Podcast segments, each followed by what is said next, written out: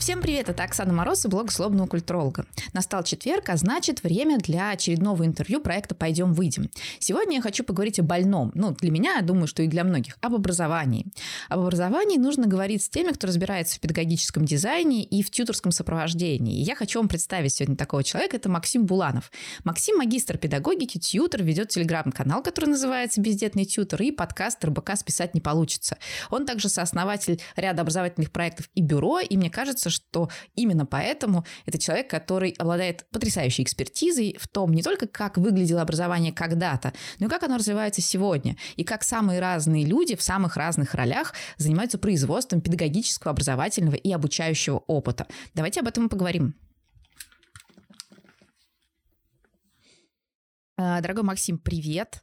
Я очень рада, что ты согласился э, со мной поговорить. И я надеюсь, что я буду задавать вопросы, а я обычно задаю такие простые и вопросы, но животрепещущие не только от себя, но и еще от сомно людей, которые беспокоятся о том, как выглядит наше образование сегодня.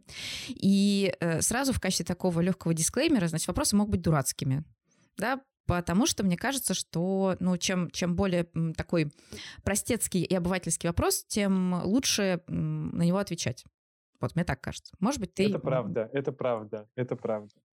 Отлично. Тогда я давай... за всех не скажу, если что. Поэтому это хорошо. Я могу, могу только за себя отвечать. И это хорошо. Ну вот будем отвечать за себя и за того парня, в смысле за нас двоих. И надеемся, что это будет хотя бы в какой-то степени репрезентативно. А, Слушай, у меня первый вопрос, он такой прям самый-самый в лоб. Вот у нас есть какой-то образ, ну, у нас, я имею в виду в том числе в обществе, да, есть какой-то образ большого классического образования.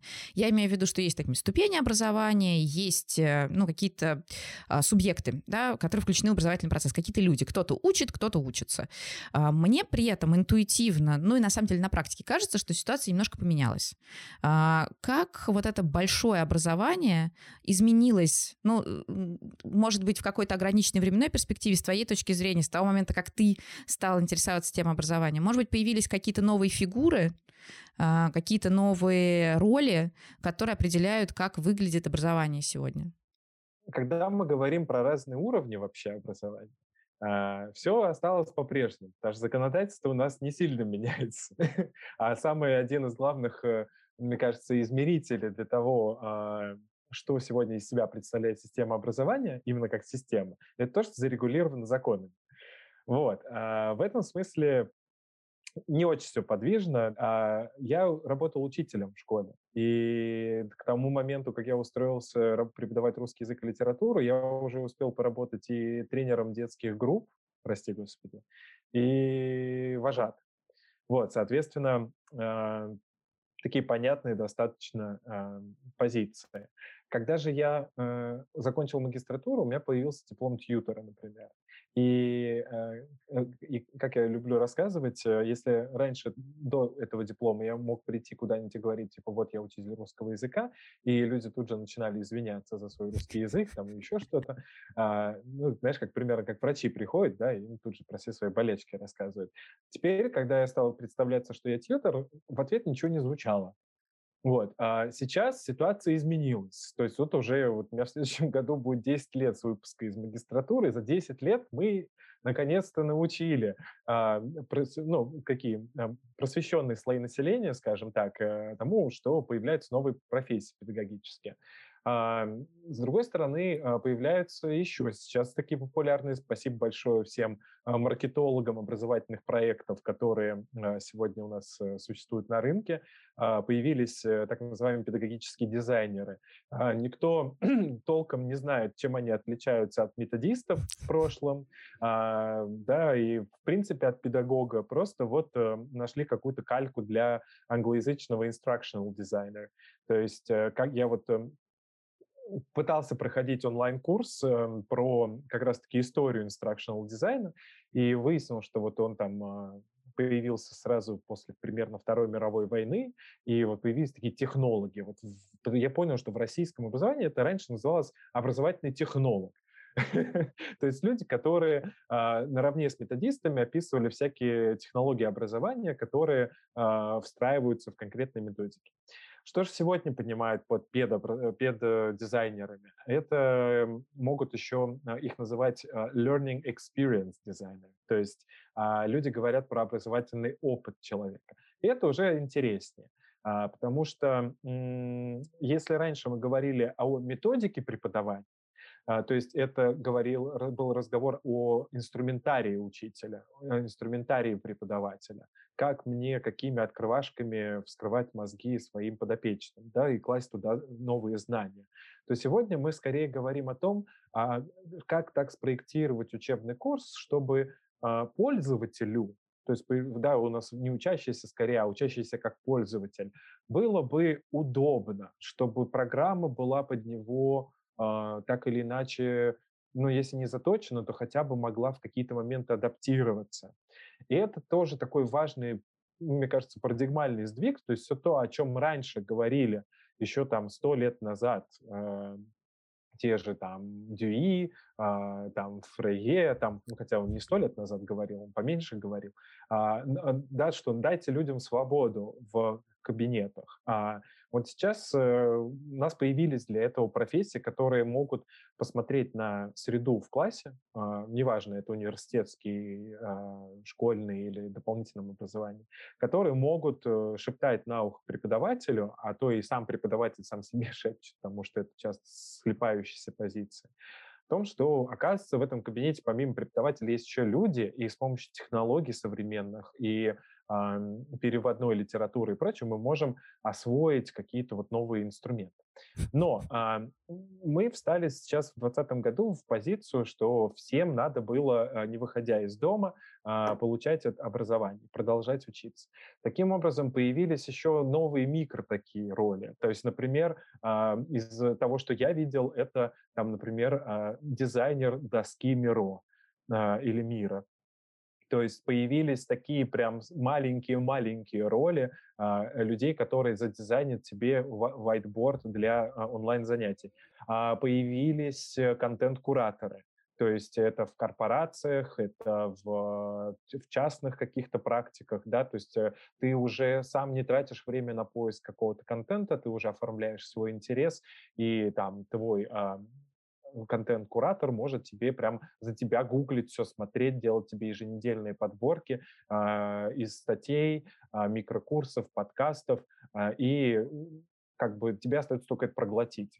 То есть это интеллект тренера, это тренер по эмоциональному интеллекту, это все виды, все масти коучей, то есть есть лайф-коучи, бизнес-коучи, family-коучи, какие-то там education коучи могут быть э, тьюторы в онлайн-среде, в офлайн среде тьюторы, которые работают в семейном образовании с людьми а, с расстройством аутистического спектра, консультанты по физике, контент-куратор. Боже, но это прямо какой-то дивный новый мир. Но... Дивный новый мир. Да. да, но ты знаешь, у меня вот здесь возникает такой скепсис, потому что а, вот есть этот дивный новый мир и технологий, и эм, дизайна, педагогического образовательного опыта, и много-много чего. А с другой стороны, есть э, довольно все-таки ригидное и устойчивое отношение к учебному процессу, как к процессу значит, дисциплинирования учащихся. Я, например, систематически сталкиваюсь с жалобами и учителей, то есть которые в школе работают, и преподавателей, э, которые работают в университете, э, о том, что учащийся пошел не тот. Значит, да, что учиться люди разучились, что базовые там навыки поиска и обработки информации по боку. Ну, естественно, что ЕГЭ всех испортил, все перестали вообще уметь э, складывать значит, слова в предложение. И мне хочется, раз уж мы говорим о таком дивном новом мире, а, который реалистичен, да, который не фантастически где-то существует, а который вот прямо рядом с нами, тогда задаться вопросом, а чем отличается вот этот современный учащийся, невоображенный двоечник, да, который ничего не умеет, а реальный пользователь, который находится там физически в аудитории или онлайн где-то, а, как на него влияют вот эти тренды, о которых э, ты только что говорил? Слушай, это отличный вопрос, а, потому что эм, мало исследований на самом деле, как мне кажется сейчас. То есть а, достоверных вообще, вот э, то, что называется данных из доказательного образования, а, ну, я либо не находил, либо их нет. что я имею в виду? То есть я там знаю, что там исследуют, например, а, поведение там подростков в социальных сетях или там вообще там в цифровом каком-то вот этом э, среде. А есть э, те студенты, кого я вижу, да, то есть, но я работаю в магистратуре, куда приходят э, люди либо 20 плюс, то есть как продолжение такого э, трека сразу бакалавриат магистратура, либо люди 30 плюс, 40 плюс, а, мы все стоим перед вот этим заколдованным миром, перед незнанием. И уже не важно, сколько лет человеку, не, важен, не столько важен его а, накопленный этот жизненный опыт, сколько важно а, его подтвержденный практический опыт. И насколько человек смог отрефлексировать и начать э, этим делиться. И знаешь, мне кажется, что, что, что вот еще изменилось а, меняется, меняется отношение внутри многих семей. Ну, конечно, сложно сейчас за всех говорить, потому что очень, очень раздробленное общество в этом смысле. И вот то, о чем я говорю, я скорее говорю о каких-то позитивных, скорее, примерах. Да? То есть э, у всего того, о чем я говорю, может быть огромный знак минус, и все перевернется, что полный швах происходит.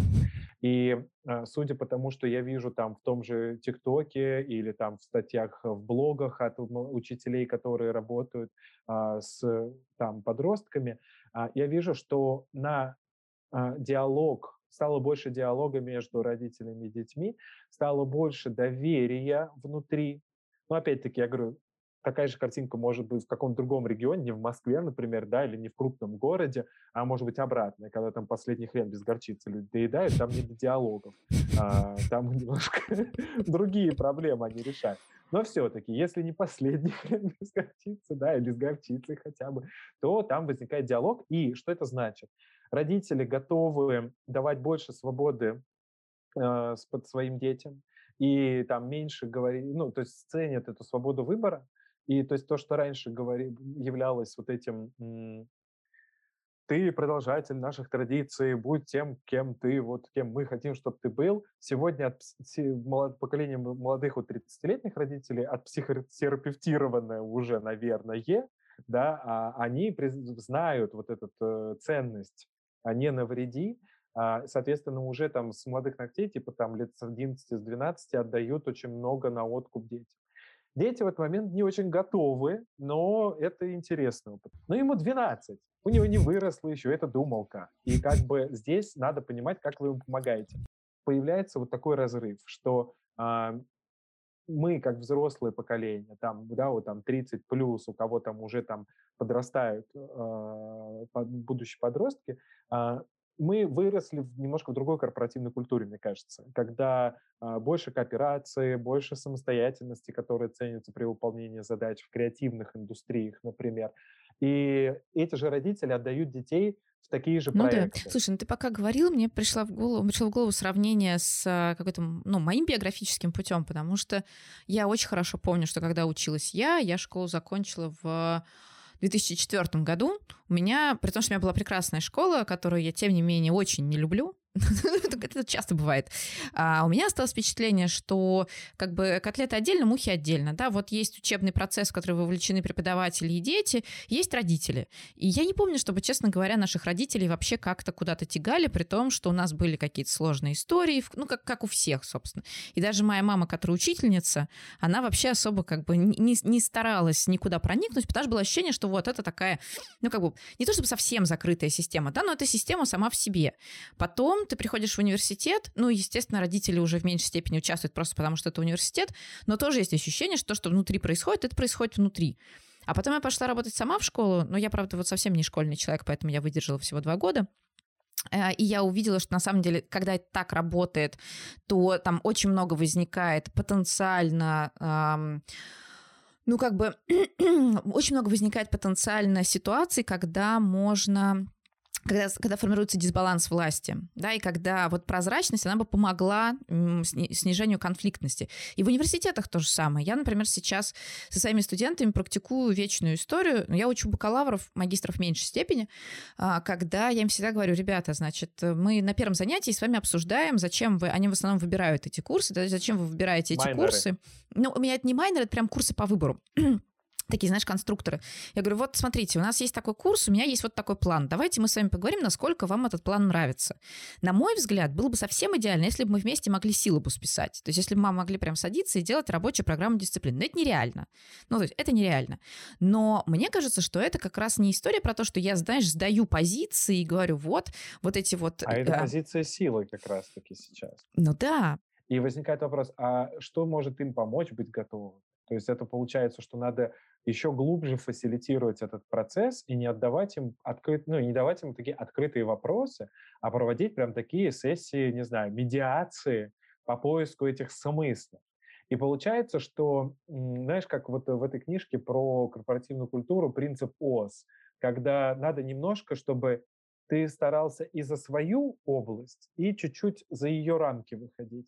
Вот как раз сегодня э, надо выходить немножко и делать чуть шире, чем ты должен делать.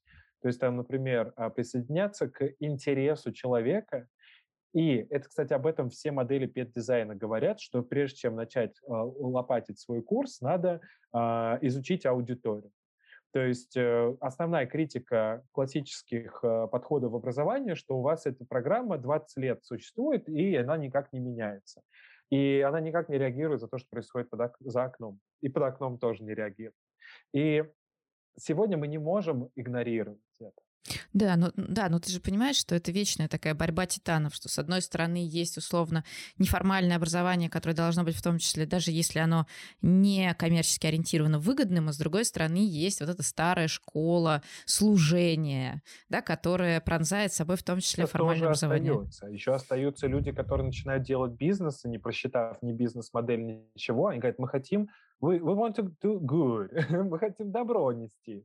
Я говорю, да, да, но добро должно быть с бизнес-планом, потому что никто, ни, даже самый щедрый инвестор не будет вас кормить все это время. Uh, lifelong learning. Uh, я помню, что меня этой концепцией подчивали еще в университете. Ну, в смысле, поскольку я не попала под бакалавриат и магистратуру, я училась в специалитете, нам очень долго объясняли, что, ну, вот у вас есть там короткий этот трек пятилетний, но вообще-то помните, это помните, дети, что учиться нужно всю жизнь, uh, не для школы, а для жизни мы учимся, и вообще помните, что, типа, и профессионально, и личностно себя можно расширять, и углублять и так далее на протяжении там всех э, вообще возможных возрастов. То есть, типа, не бойтесь учиться потом, когда получите диплом, и для многих он, он станет подставкой под сковородку. А, вот в действительности lifelong learning — это такая штука про мечту, или все-таки мы видим, как, она, как этот принцип на разных уровнях реализуется? А, мне кажется, это про все. А, и про мечту, и про... Про что ты сказала? Про... Про принцип, который реализуется. Да принцип, который реализуется. Но смотри, uh, lifelong learning — это тоже такая история, которая появилась примерно, мне кажется, тогда же, uh, в 50-е годы, по-моему, про нее могли начать говорить. И, кстати, мне это очень нравится, эта историческая э, часть, маленькая, сейчас расскажу. То есть э, вот это Америка, э, военные вернулись э, с войны, им надо интегрироваться. А, один из ресурсов интеграции людей — это не только там а, психологическое сопровождение и реабилитация, это еще освоение профессии, потому что парни, которые там сколько лет, э, там с 18 там, до 20, там, двух, трех были на фронте, они возвращаются, они ни черта не умеют. Их надо было учить, их надо было интегрировать. Соответственно, вот тебе раз. Дальше у нас начинается ускорение э, социальных изменений, технологических изменений. И вот я говорю, за 10 лет, там, что я вот в профессии тьютер, я уже начинаю думать, о чем я дальше делать. Потому что вот сейчас все у нас типа тьютеры, и, а я, например, ставлю себе вопрос, а типа, а что дальше-то? Надо еще на что-то теперь делать ставку? Да, то есть, типа, я и что, я 20 лет буду тьютером, 30 лет буду тьютером. Я говорю, жизнь короткая. И очень хочется всякое успеть. И это как раз принцип lifelong learning, он помогает нам быть адаптивными к тому изменению, которое происходит. А, и мне кажется, что чем больше мы узнаем сегодня, благодаря тому же интернету, вот этой открытости, а, не знаю, чему угодно, социальным сетям, мы понимаем, что, блин, а можно успеть пожить по-разному можно успеть пожить многое. И А, мне кажется, это связано еще, э, этот принцип связан еще с особенностями психологии. То есть э, привыкая вот к этому, ну, не знаю, там, либо мы сейчас э, легально, что ли, можем преодолевать наши эти кризисы среднего возраста, и раньше эти кризисы, мне кажется, могли возникать, потому что э, тебе общественно было ненормально э, уходить с какого-то трека, тебе надо было оставаться в этом треке. А сейчас норма подвижная, и поэтому, если у тебя вдруг возникает какой-то кризис, типа, ой, что-то мне здесь не то, что-то мне здесь, э, мои границы поплыли, что-то я здесь себя не ощущаю, там, т-т-т, то, пожалуйста, иди, меняй работу без проблем. Эта мобильность, она великая сейчас. Типа, делай, что хочешь, если тебе приносит счастье. То есть стали говорить уже о таких вещах. И Вообще, кстати, категория счастья входит уже во многие национальные стандарты образования. А, в, в азиатских странах, некоторых европейских странах, если мы прям посмотрим на эти стандарты, там есть эта категория. Это как вообще? Это, это что? Это, это о чем это? Это уже не просто там э, вычитать и умножать, да?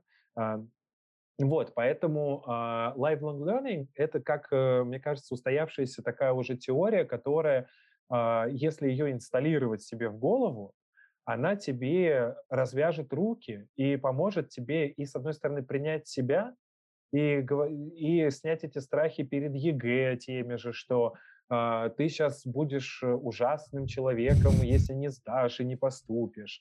А, или она снимет твою напряженность, э, связанную с университетом, что типа, вот я три года там поучился, куда же я сейчас пойду? ты пойдешь, все с тобой будет нормально. Вот, то есть, потому что сейчас ну, в прогрессивном обществе а, поиск себя — это норма. И тоже такой философский момент. Мы уходим от вот этого воззрения типа «я откуда иду», а к воззрению «а куда я иду?». И то есть вот это вот «кем ты был», оно уже ну, многим, может быть, не важно. Важно, какой ты сейчас, что ты с собой принесешь и куда и с тобой ли нам по пути. А что у тебя было в прошлом опыте, уже как будто бы не так и важно. Ну, в гуманитарной сфере, допустим. Да, это просто продолжение. Но в свое время очень много говорили про то, что soft skills — это все, и нужно обучить людей soft skills, и дальше, значит, они будут как по маслу прям существовать. А сейчас я слышу, что на самом деле важнее, например, дать людям ощущение того, что можно быть не тревожными и успешными, а мобильными и успешными. Если какая-то сейчас, ну я понимаю, что не на каком-то там а, глобальном уровне, да, а вот в твоей оптике, есть ли какие-то такие а, ну, навыки, что ли, да, или умения, или не знаю, опыт, да, который нужно получить в первую очередь, э, находясь в ситуации обучения, в ситуации образования. Ну или нет, скорее, чему самое, вот чему нужно научиться? Вот чему действительно стоит учиться? Угу. Я понимаю вопрос, я просто думаю, чтобы сейчас я ответственно надо а, Ну, как минимум, как, минимум, наблюдательности. То есть вот это такой важный момент, что это такая какая психологическая история, что а, это не про интуицию, нет, это скорее именно про способность наблюдать. Причем как внутрь, так и вовне. Это раз. То есть ты все время в каком-то вот этом э, сканировании реальности находишься. А, и не потому, что тебя травмировали в детстве, и ты просто с неврозом сейчас живешь, постоянно смотришь, оглядываешься, да, а именно, что ты держишься в курсе. Даже если нет сил копать, ты можешь читать э, уже выборки, обзоры и понимать. С другой стороны, это внутренняя э, направленность, то есть быть наблюдательным к себе. То есть вот этот э, mindfulness пресловутый, да, это оно. То есть э, ты понимаешь, э, как ты сам реагируешь на то, что происходит в твоей жизни, э, начиная с простого, как я себя чувствую, когда учусь на каком-то курсе, то есть из серии, а что мне, мне сейчас не нравится, а чему мне не нравится это? Ну, то есть задаться таким простым вопросом, если мне что-то не нравится, почему мне это не нравится? Мне не нравится, как мне дали обратную связь, или мне не нравится, что мне ее не дали? А, или мне не нравится, как мне ее дали? А причем не в смысле с контента, а в смысле, что а, мне написали одно предложение, а мне надо, чтобы мне больше рассказали.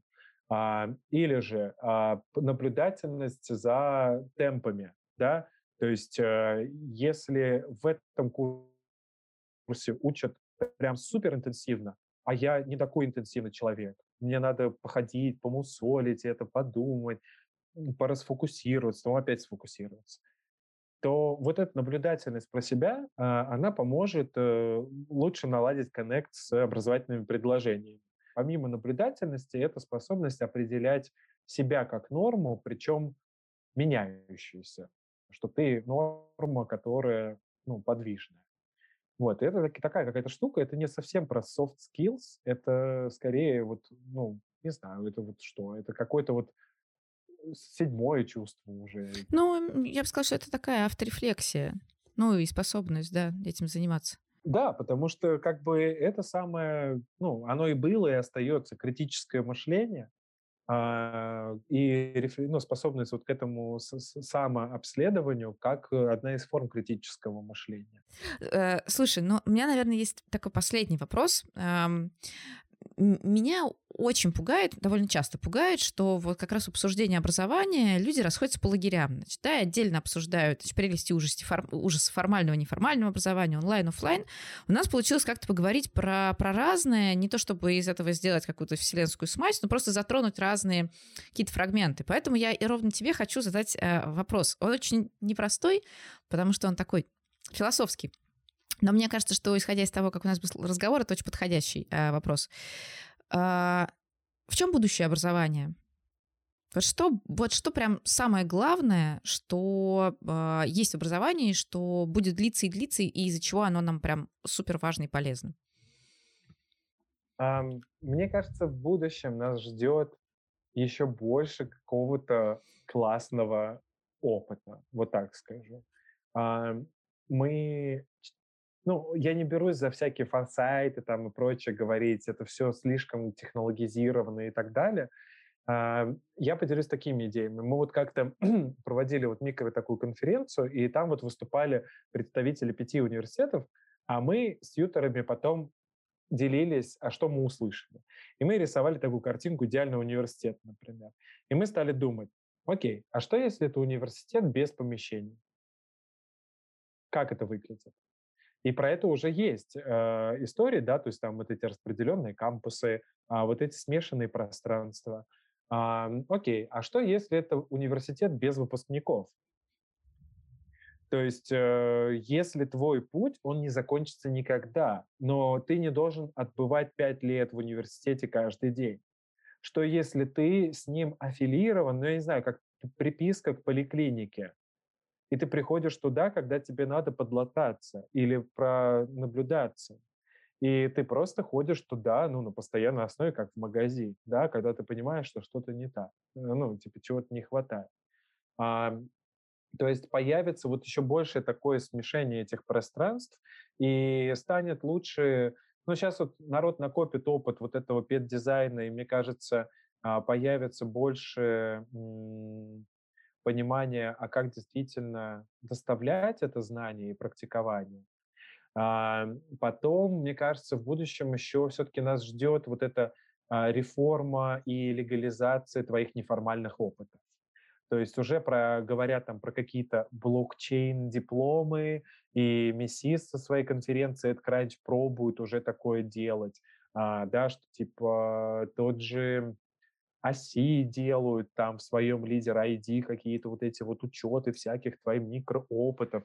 Надо дать сейчас время. То есть за 10 лет очень круто э, продвинулись и технологии, и устоялись какие-то первые вот эти крупные мазки профессий новых в образовании. Соответственно, сейчас мы уже устоялись, у нас начинается внутри этих профессий какое-то дробление, специализация. Соответственно, еще лет через 10 а, там будет прям интересненько. Хорошо. Но мне нравится, как мы от э, метафизики перешли к бизнес-процессам. Но на самом деле, на самом деле, так и скачет все, во-первых, оно так, во-первых, оно так и скачет, а во-вторых, это единственный способ, мне кажется, убедить пессимистов или просто показать, да, пессимистам, э, людям, которые уверены, что образование э, в старых лекалах не работает, а в новых еще не развилось, что у образовательных процессов, у образовательного опыта есть будущее. Я могу точно сказать, что наш разговор был для меня очень терапевтичным, потому что я уже который год борюсь, значит, с ощущением, что а, образование это что-то, в чем я себя не чувствую комфортно, но, скорее всего, это именно про несовпадение каких-то а, моих желаний эм, производить педагогический опыт с тем, что я в массе своей наблюдаю, хотя в последнее время это как-то стало немножко а, выравниваться. Вот, я, я к чему? Я хотела сказать огромное спасибо, потому что мне кажется, что ты вселяешь огромный оптимизм. Даже несмотря на то, что мы все-таки не про пони с единорогами, а про вполне себе такую реалистичную картинку поговорили, как мне кажется. Вот. Да, я тоже думаю, что достаточно про реалистичную, и я рад, что удалось назвать даже какие-то, ну, эти проекты, они есть, а, просто надо, в, ну, надо в них как-то разбираться, начинать, да, и я говорю, мозга не хватает уже все покрывать. Вот, спасибо большое, что ты меня пригласила, вот что. Да, всегда пожалуйста, всегда пожалуйста. Спасибо, дорогой, спасибо. И кстати, мы можем попромить совсем скоро. И мы запускаем второй сезон подкаста, который я веду, и там ты же тоже появишься у меня в подкасте. Так точно. Вот, так что, э, коллеги, кто досмотрел до конца, как-нибудь, э, не знаю, когда это у нас выйдет. Наверное, в мае выйдет или ближе к июню выпуск с тобой. Вот, поэтому Спросите Оксану. Слушай, я, я, я придумала, э, ты, ты мне прекрасно подсказал мысль новой рубрики. Спросите Оксану.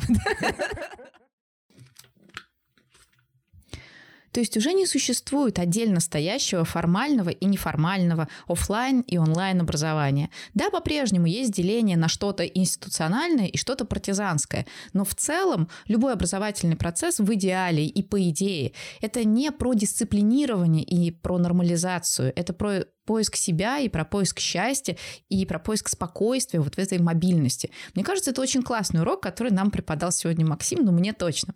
Давайте здесь сделаем паузу. С вами была Оксана Мороз и блог злобного культуролога. Обязательно подписывайтесь на этот канал, нажимайте колокольчик, ставьте лайки, а еще приходите в Patreon, потому что именно там будет лежать развернутая версия этого интервью. Ну, среди прочего. До встречи в следующем эфире. Пока!